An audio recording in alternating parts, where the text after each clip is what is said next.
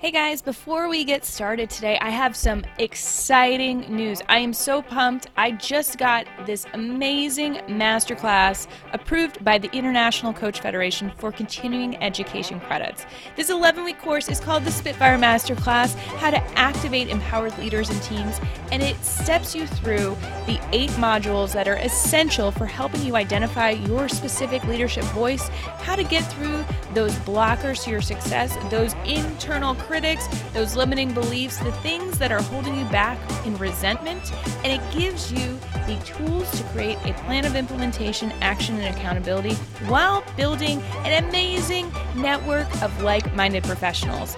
We are currently enrolling, so if you are interested, you don't have to be a coach, but if you are, you can get up to 34 continuing education credits. Holy crap, 17 of those are core competencies. If you're a leader, if you're a small business owner, this is perfect for you. In fact, the more diverse we are, the more perspective we're going to gain. So if you are interested, head on over to spitfireleader.com you can see all of the course schedule, what's covered in it. In fact, you'll get a 130 page workbook that will allow you to work side by side in all of our courses. We're going to do live coaching, and at the end, you are going to get complimentary mentoring sessions or strategy sessions, whatever you prefer, included.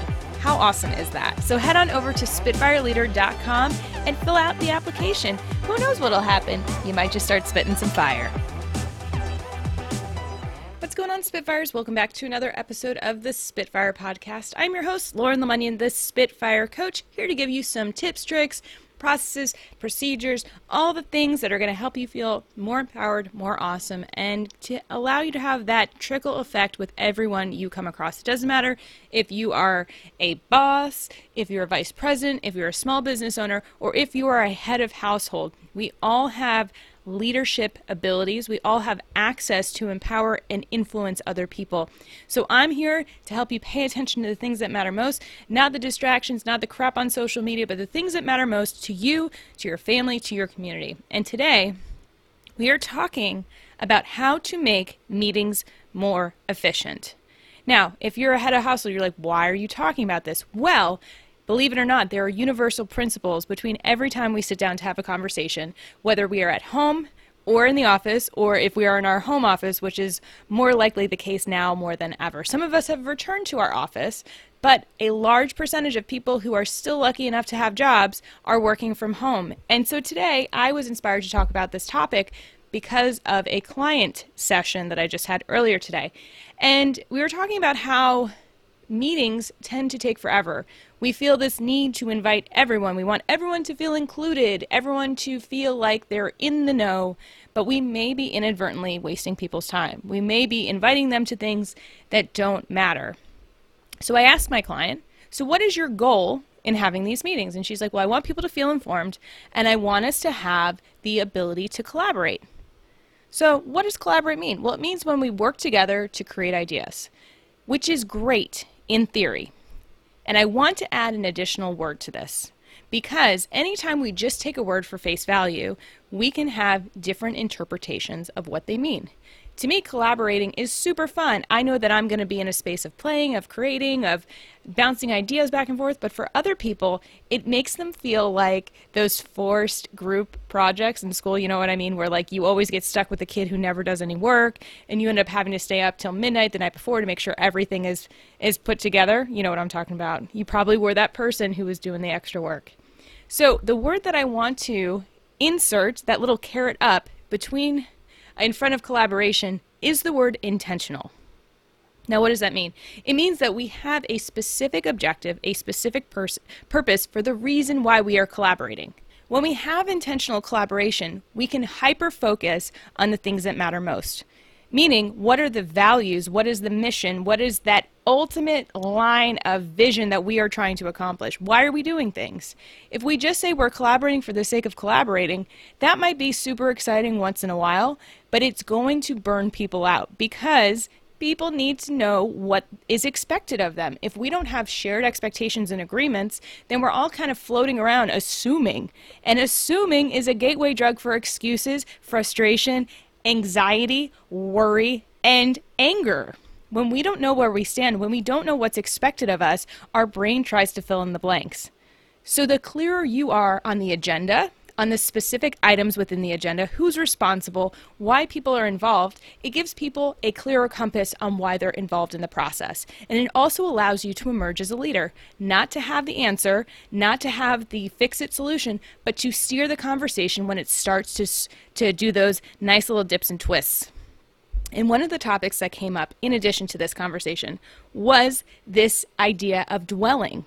When people feel strong emotions in meetings, they want one of two things, and sometimes both, to feel seen and heard.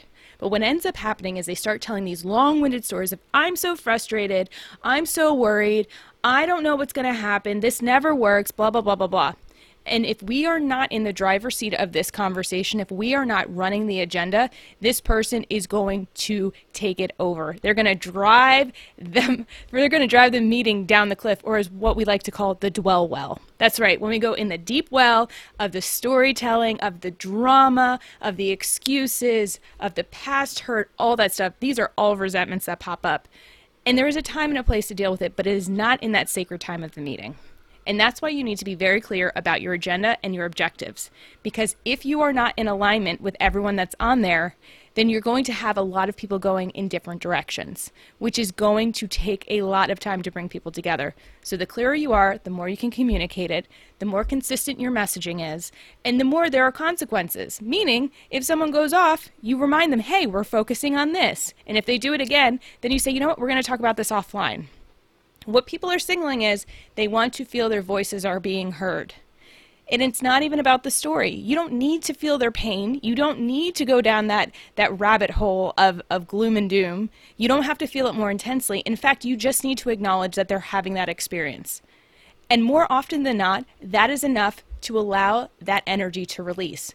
But you will encounter that there are people who are stuck in this energy, who just want to stir the pot, who want to get a reaction. This is what that energy wants. So the more that you can hold your line in your space as a leader and say, you know what? Here's what we're accomplishing. I understand that you want to talk about this and we're going to we're going to come back to that or we're going to have an additional call about this or I'm going to follow up with you and you need to keep your word on that. But if you give it more energy, if you allow them to take up more space than you want to give it, then you are giving your power away. So understand when you feel like things are starting to go out of your zone and it starts to create a transference of power, or when you are able to steer it back. And this isn't about you just being the only person talking, but about understanding how the energy changes in the group. You can tell in body language in when people are engaged or not. If they're kind of slumping their shoulders, if they're rolling their eyes, if they're if they're doing little sighs, like here we go again. Here goes Joe spouting off about who knows what again. Great. Uh, or if you notice that there's someone that's not speaking up but has something to say, it's up to you to say, hey, you know what? We worked on this. What do you think about this? Or can we talk about this offline? You as the person who is organizing the meeting, who is setting the agenda, is in charge of making sure that there is relevance for each person that is attending. Even if that relevance is, I think this would be really important for you to know what's going on.